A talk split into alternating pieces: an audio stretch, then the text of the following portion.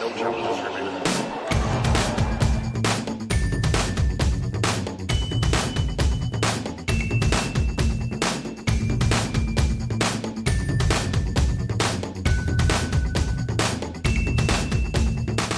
to No Challenges Remaining on day nine of the U.S. Open 2020. I'm Ben Rothenberg.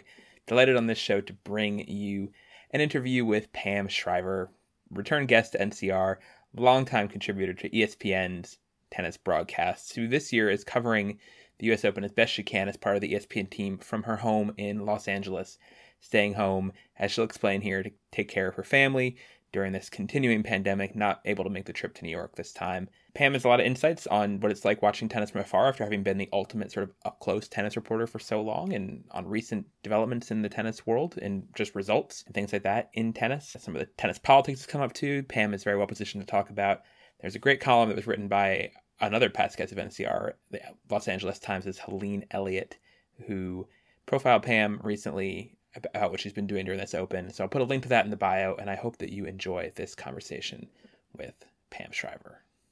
Very excited to be joined on this episode of No Challenges Remaining by Pam Shriver of ESPN. Pam, the US Open is going on. You are not at the US Open, but I do see a lot of US Open regalia behind you on your Zoom. Can you explain to p- people listening what I can see, the shiny objects behind you? Yeah, yeah well, I was fortunate enough to um, have won five US Open doubles trophies and, and, and got to the finals of a single. So I have those six trophies behind me.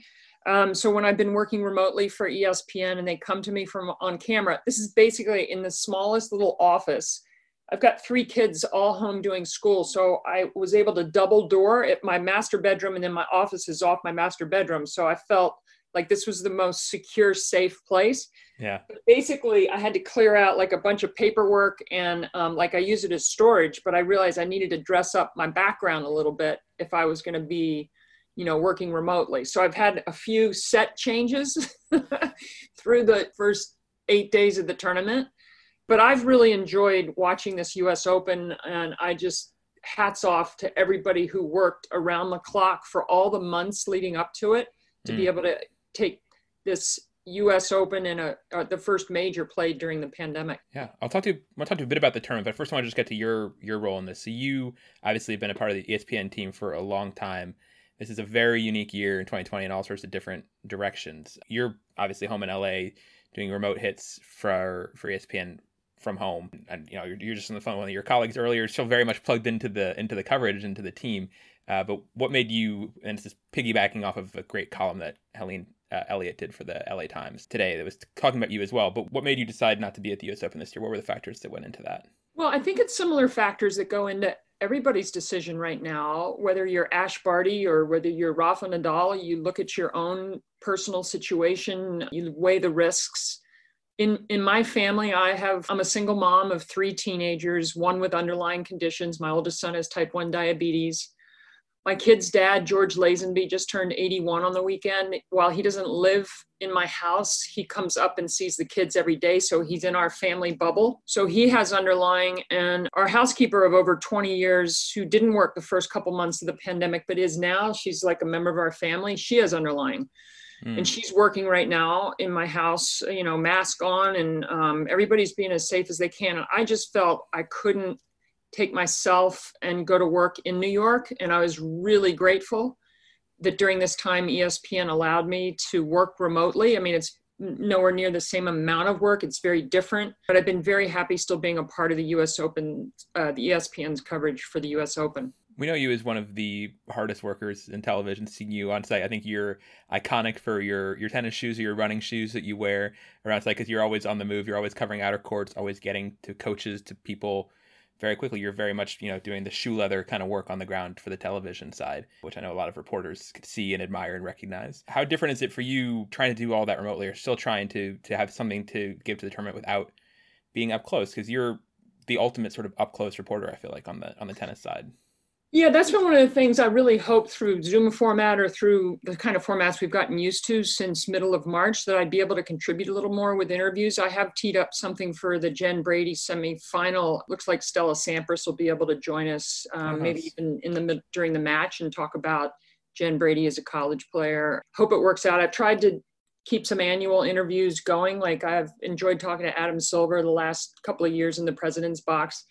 And it looked like that was teed up, and now maybe you know, everybody. I mean, you can imagine who's busier than a commissioner of a league whose playoffs are going on now, and it's kind of crazy what's happening in the sports world this past weekend when you could watch US Open tennis, NBA playoffs, the Kentucky Derby, and the PGA Tour yeah. Championships in Atlanta. I mean, we, we, we may never see anything like it. So understand that everybody's really busy. But, you know, I think so far for me, probably one of the better things I was able to do was um, help the studio the other day after Novak's situation they were able to come to me for a couple minutes of kind of my overview of what happened. And i kind of took a, a approach of more 30000 feet instead of getting in the weeds of what had just happened because that had already been dissected for 20 minutes nonstop or a half hour.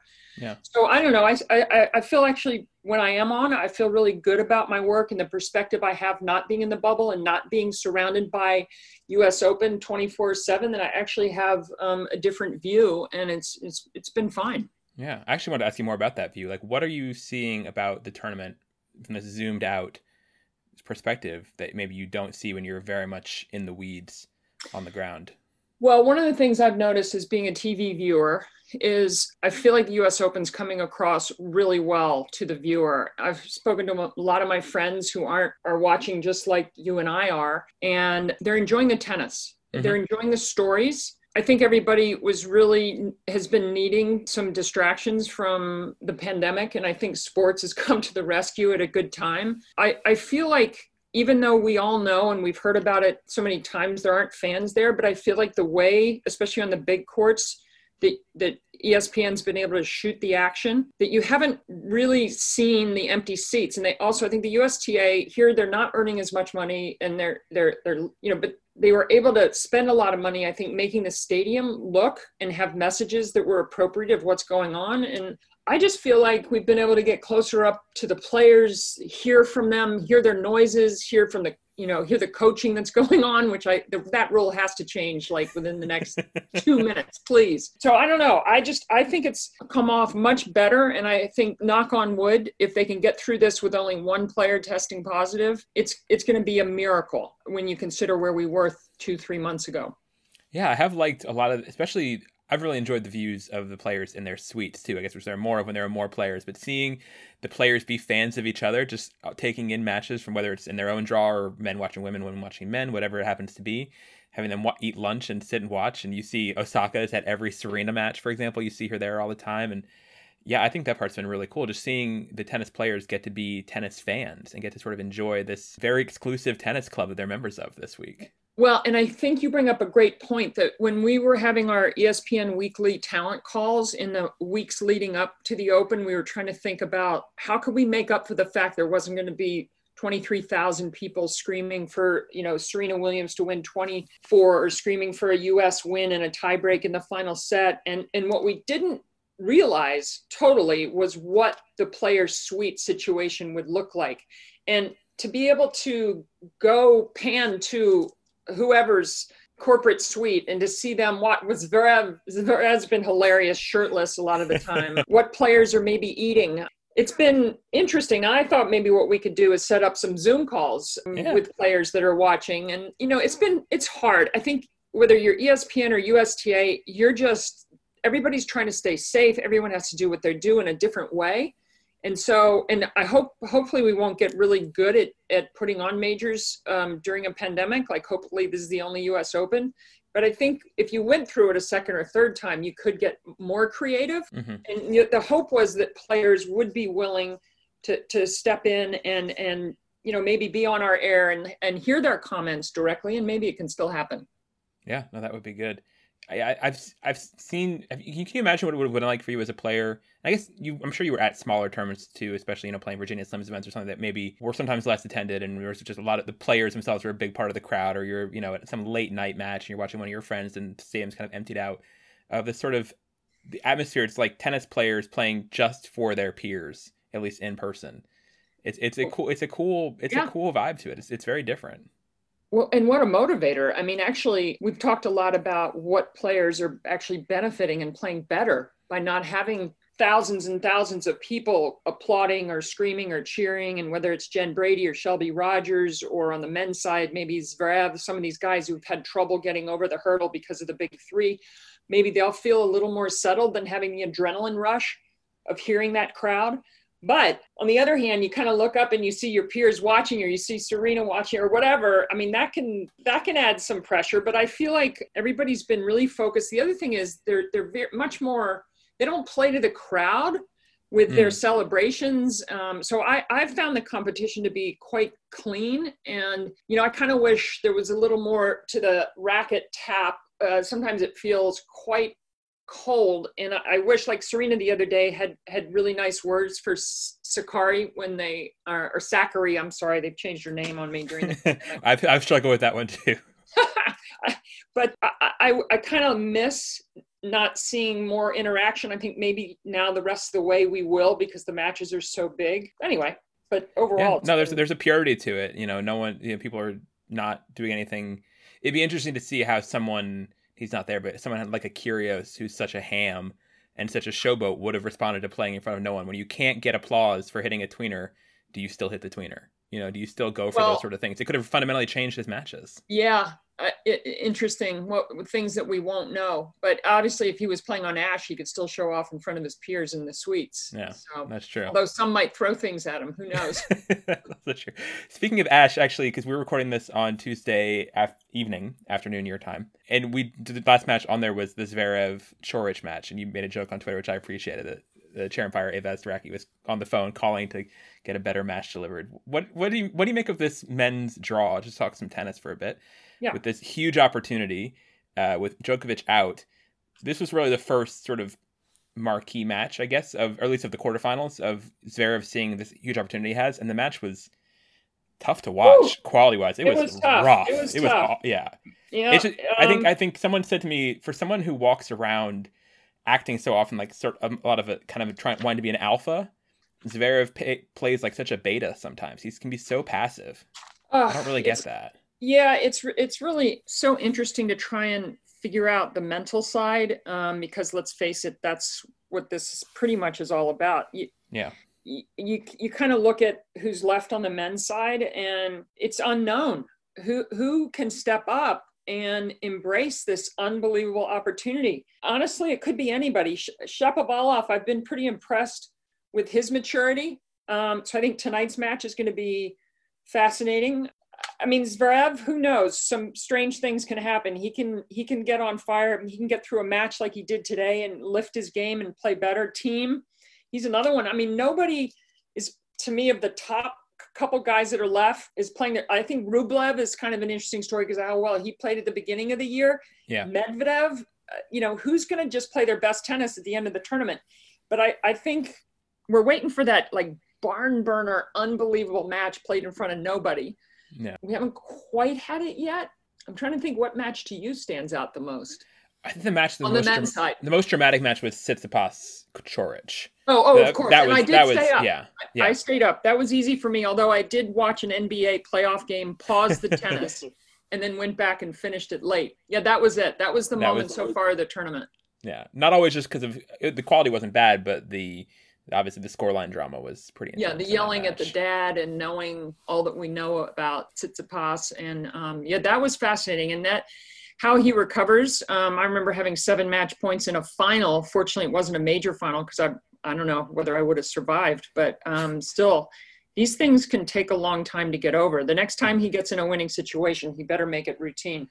So I wanted to ask you about this about your own talking about this men's struggle again with your career because you played at a time not dissimilar to the big three where there was a big two in women's tennis, right, with Christie and Martina, and you were very often for very long stretches in the top five, but not in that top two. Was there ever a tournament that you had where both of them went out early or even just one even just one of them in your half? That must have happened at some point right where one of them in your yeah, when i beat martina you know when they went out? When i beat martina in the quarters in 82 yeah. That's how martina got out of the draw then and then i played i never played anyone in a semifinal of a major that wasn't a future hall of famer everyone's in wow. the hall of fame even most of the quarterfinal opponents i had that us open time it was an exception i had a really good quarterfinal draw but like the first time I got the semis at Wimbledon, I beat Tracy Austin for the first time. I mean, mm. so so obviously playing in the middle, right in the heart of the Chrissy Martina era, that was that was that was tough. But you know what? The benefit is the, those doubles trophies sitting behind me. I mean, at least at least I got a benefit in that yeah. I got asked to play doubles with Martina the end of 1980 and the partnership lasted 10 years. And then, you know, the other thing is just just when maybe I could have snuck in towards the end because I'm like six, seven years younger than they are. Graf's about eight years younger, and she starts to come on. And of course, she won all of her majors. And then this was now towards the end of my career. I couldn't have beaten too many people by the time Seles came on. Actually, I was still all right when Seles first came onto the tour. But so those are those were the big four that played during my my career. Right, but I, I guess I just mean like psychologically talking about what happened with Zverev today. I'm, I'm, wondering, in your mind, what would it have been like if you were at a major? This, this is a didn't happen. This is purely imaginary scenario. But if you were at a major and both Chrissy and Martina lost like fourth round, what would that have oh. done to your mind if you were like, oh my gosh, I can't blow this, or For would sure. you just be like, see, would you freeze up, or would you be emboldened, or both, or how how do you how do you how do you uh, respond to something like that when that kind of opportunity through not your own doing opens up? Yes. Well, first off, you would consult with members of your team, including your, because everybody in this era, just about everybody's getting a sports psychiatrist as well. Right. Which has been a great addition to a number of current players. And that would probably be one of the first people you call and you consult with and you make sure you stay in your lane and you stay doing all the things and you know it's it's still not you still have to earn everything nothing is given to you okay in the end you know thomas johansson winning the australian open yeah he was he was given an opportunity some of the women who've won majors in the last five years Pennetta playing against um, Vinci, yeah. Vinci instead of Serena. I mean, that's one of the great opportunities ever and she took advantage of it. So you're you're right. It's like how do you still get your mind in the right frame? No matter if you win a major whether it's the big three or the greats that i played or when the field opens up regardless you still mm-hmm. have to be able to keep it together in order to get it done. So if you've and if you've never kept it together to get it done then you're never quite sure you can do it until you do it. Yeah and none of these guys know they can do it. None of them done that's it before, right. so you don't know until you know. But that's what makes watching this thing play out so fascinating is you don't know. Whereas you do know Osaka can do it. You do know that well you you know Serena could do it before having a child. What's fun kind of interesting about Serena is probably the biggest question going into the rest of the open is given all the scar tissue of 0 for 4 in the last four major finals since coming back from mm-hmm. maternity leave, can Serena have what it takes to win one? And maybe without the craziness of the New York crowd, that might help her more than anybody, given yeah. what she's been through on Ash in her career. It's fascinating. Yeah. What do you what do you think of watching the you've been part of broadcast coverage of slams for a long time now. What is it? And I, I know obviously you haven't done the French Open. I'm guessing for a while because it's a tennis channel coverage right. and NBC for a while. So you have you have had some outside perspective. But what's it like watching the broadcast not being there? What do you, do you see things differently about how the sport is covered, how the stories are told uh, that you didn't really appreciate before? Now that you're solely consumer of it, largely not not solely, but primarily a consumer of it instead of being right on the ground. Do, do you well, do you does your vision yeah. shift? Do you see things in a different way than you did before? Well, I think you kind of look think about the Olympic model of how the Olympics was maybe the first sports property that really figured out how to, to tell the story of sometimes an amateur athlete mm-hmm. that somebody had never heard of, but their story was so phenomenal. So I feel like everybody during the pandemic has had to become better storytellers. Mm-hmm. And I actually feel what I'm hearing on ESPN, I feel like we the, the group's been telling really quite good stories. And also, I think it's very important right now to bring humor yeah. onto the air and not take it all seriously. Like I was trying to think today, there was some, there have been some funny moments. I haven't written them down, but I think uh, whenever I laugh out loud, and I, I've known, I've known, I've been with ESPN 30 years. I know some of the people like Chrissy since 78 and Cliffy and Mary Joe since she joined the tour. So you go back decades with people and you know, like the little, even sometimes the subtle digs because you know sort of the behind the scenes humor too. But I think I've laughed more actually as a viewer, even though I know the inside scoop of these uh, of the folks. So I don't know. I think storytelling and being able to provide entertainment with with humor while athletic competition is taking place has really been important. Yeah, no, I've been watching a bunch of the World feed just you know on ESPN Plus, watching Pick Your Court coverage, and there's been a there's been several Mary Carrillo matches I've watched, and her ability to keep things, yeah. have it just be like an open mic night for her, and keep it while still staying on topic, but being irreverent and just fun. And I do think in this moment where there's no crowd, there's no, you know, you have to kind of manufacture the fun in a lot of ways. And and yes, I think because that's you, been they're they're broadcasting. They're not even sitting next to each other. The way you could play off one another, and, and you're like, yeah. you know, you're you're two feet, three feet apart. Now you're in a different room.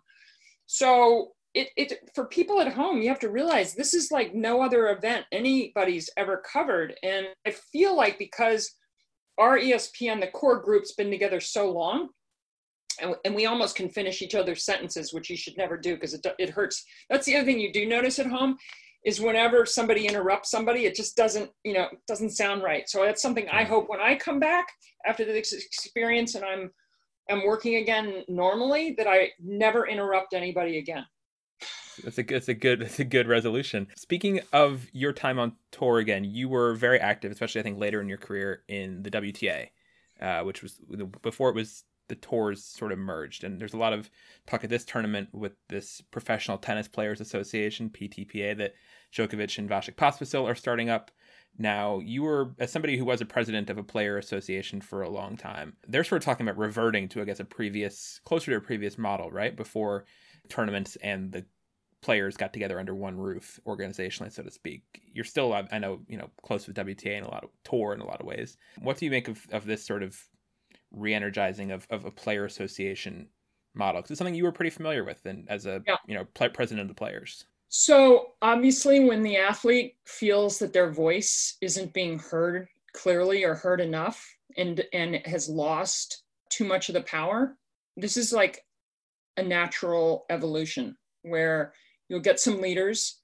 I was just reading actually a book about Billie Jean and about uh, go- going back to the late 60s when uh, tennis became open and what happened with the prize money uh, decisions and the whole thing about the original nine, because we're in the 50th anniversary of the original nine who broke mm-hmm. away and signed the $1 contract. So I, tennis history just repeats itself. I mean, I was there 30 years ago playing in the Open when they started the ATP Tour, um, which is, I think, pretty much what the current governance is.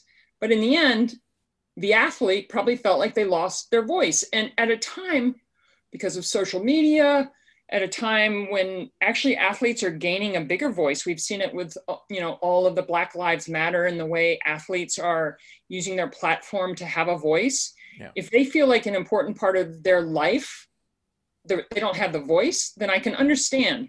But I I still think for Novak, I, I understand it was like the only time and you know since you know February that people could get together in person and he, he, looked they looked at it as the time that they should do this in hindsight to have done it at the US Open for a major had done everything possible to have the major during a pandemic and then to put put that on his plate on top of trying to win number 18 was just too much for him and, and I kind of wish they just kept it kept negotiating, kept behind scenes, and figured it out quietly and instead of the way they did it. Are, you are you hinting then? I guess that you think that having being stretched kind of thin in this way was possibly a factor in how his tournament ended.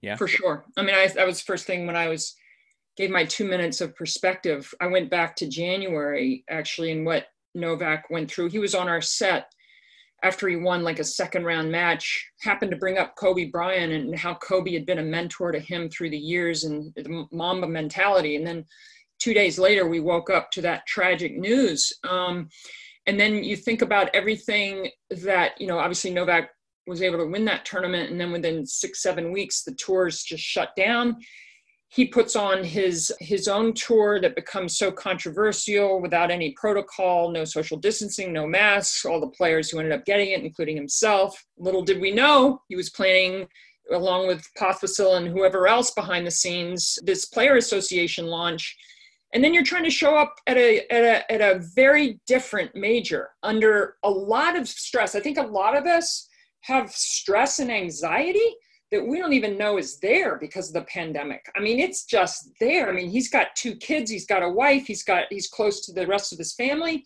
So I just saw his temperament even in Cincinnati, played in New York. I never saw his mind or his temperament was never quite right. And you could see the slow meltdown during that match. Actually, it wasn't that slow. I mean, he whacked the side panel. He lo- lost like eight points in a row. He had the fall. He had the shoulder treated. It was like oh, it was like he had a. I mean, it wasn't a huge breakdown as far as what he did. It just happened to be, you know, the most unlucky strike. But it was like totally laid out there, probably because of he was just taking on too much. Yeah, it's unlucky, but not out of nowhere at the same time. Correct. You know, yeah, yeah. So I, I think I think you're right. I, have referred to that too, and I think on the podcast and just in general life, the sort of ambient stress in the world right now. There's all this, you know, in the air. Just you can feel the tension of everything. Lots of different dimensions. Obviously, pandemic, economy, politics, Social whatever justice, parts of it. the- yeah, all The election in this Yeah. country, the election um, right now, living in Southern California, I'll tell you another huge thing is fire. What's going on with the fire season, which was Yeah. another reason, Ben, why I was. We had to evacuate last year for a whole month, the end of October till mid December. You know, fire seasons out here have become and I know Courtney, your partner on these podcasts, she's affected up in Northern California. It's so so we have a, we have just had a horrendous Labor Day heat wave, and now we're expected to have this dreaded Santa Ana winds come in. And Mm. you know, there's a fire now that broke out, not too many canyons over for me today. So put put all this on. Plus, I'm trying to make sure three kids get all straight A's. Yeah. anyway, I, I got to keep exercising every day. I got to keep, you know, eating well. And just the US Open's been a little bit of a vacation for me, actually, to kind of get away from Yeah. the day to day life of a pandemic. And it looks like we're gonna get another vacation relatively soon with the French Open, at least from a, a watching perspective. Yeah, Um, it's a we'll bit of a, how, we'll yeah. see how that goes. It's very, very right around the corner. It's very soon. yes. I'm, I'm concerned about that, but uh, I think we all do. I think we all wish that the French had been really good partners from the beginning. I- And I'm sure they now have spoken a lot to the US Open. They're probably on on the phone every day. But I wish that they had been more on the same wavelength so that the players could have a similar mm-hmm. situation with the bubble from one major to the next. and the fans. That's what makes me nervous about Oh. the French Open too. Having thousands of fans on site. It's after seeing how yes, you're right. Having one positive test for COVID with just Benoit Paire, that's pretty miraculous in the whole. I think I think I think it wound up that one test. I think had knocked out more dominoes than it probably needed to in terms of Mladenovic and Mannarino and the other sort of shrapnel from that one test that wound up Right. hitting other people in the tournament. But having only one positive test, or only one player test positive, I believe Paire tested positive repeatedly. But yeah, it- that's that's pretty good. And uh, yeah, French Open So, makes me nervous. An interesting thought. I feel like right now they should stop testing the players just quietly because they they've kept it really safe in the bubble. I just can't imagine. I mean, the, the way 2020's been is my nightmare. The nightmare is like the night before a final, or or, or you know, you get one of your finalists, and they come up with a positive test. It's like I hope there's a plan in place where everybody's already had their last test and maybe they had a little tiny writing of the protocol during the second week we're only going to test at the beginning of the week and then that's it because the, i'm telling you 2020 just keeps throwing junk at us. And i don't want to have i don't want to have a curveball late in this tournament. Well, speaking of curveballs, have you been watching much Orioles lately? They had a good start to their year. oh they did have a good start. They did have a good start. They haven't had a good month the last three four weeks hasn't been very good but um you know what i have my oriole um, encyclopedia up behind me and um you know i've been a minority owner. Gosh it'll be coming up on 30 years uh, in a couple of years. So i still enjoy them and one, one year it'll be our small market turn to do well. There you go. Well, from a, as a DC kid who grew up as an Orioles fan when the before the Nats showed up, thank you which is why we sued mlb we lost all of you fans I, I'm still I'm still an Orioles fan. I I was I never changed colors on that. I I'm still an Orioles fan, which has not necessarily served me well recently in terms of winning. But Oh, just uh, quickly, yeah. anniversary. We got to talk the anniversary weekend Oh, of Cal Ripken? 2131. I was at 2130. I was at well, 2130. We, yeah. I was there too. Chanda Rubin and I won a doubles match in the early afternoon. I asked the USTA if they would schedule me my doubles early, and they did. And I hopped on an Amtrak train, got down, went to the tie-breaking game, slept in my own bed, got up, took an early train back. We unfortunately ran into Gigi and Natasha, so that was the end of our run. I think it was a quarter. Then I went back to the train station and uh, caught 2131. Oh, that's tremendous. Yeah, that was fun. Well, thank you very much, Pam, for being on here. Making ben, make time in your busy day. Good luck with your kids. Three different schools, you said, right, for your kids in remote yes. learning. That's that's wow. That's a... yeah, but you know, it's one schoolhouse right now, so we're we're we're fine so far. Once all those campuses are open, and I don't know, we'll figure that out later. But Ben, thank you, and all the best to all your viewers. May everybody stay hey, safe and healthy. Thank you, Pam. So thank you very much to Pam. As I record this, Pablo Carreño Busta and Denis Shapovalov are starting a fifth set on Arthur Ashe Stadium. Jen Brady, Naomi Osaka, and Sasha Zverev already winners today in singles quarterfinal matches. And we want to thank you guys for being winners in our book every day, for listening to the show, and for supporting NCR, so many of you do on Patreon. We do not have ads on NCR. We never have had ads on NCR. So this is the support that keeps us going. That so many listeners have stepped up to support us has been really, really overwhelming during this whole year, and especially during this last couple weeks of the U.S. Open and the U.S. Open lead up when people really came out of the woodwork. So if you are also still in the woodwork and wanting to come out of the woodwork and want to join us at patreon.com slash no challenges remaining, that would be awesome. We have several new backers to thank on today's show. They include Saf Ali, Amy Suskind, and Ethan Ampel or Ample. Ethan, thank you.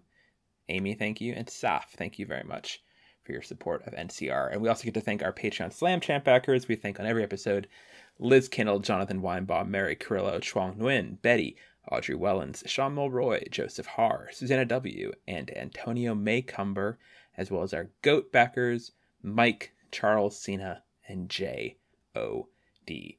That'll do it from us, from me in DC, and Pam and Courtney in California. Bye, guys.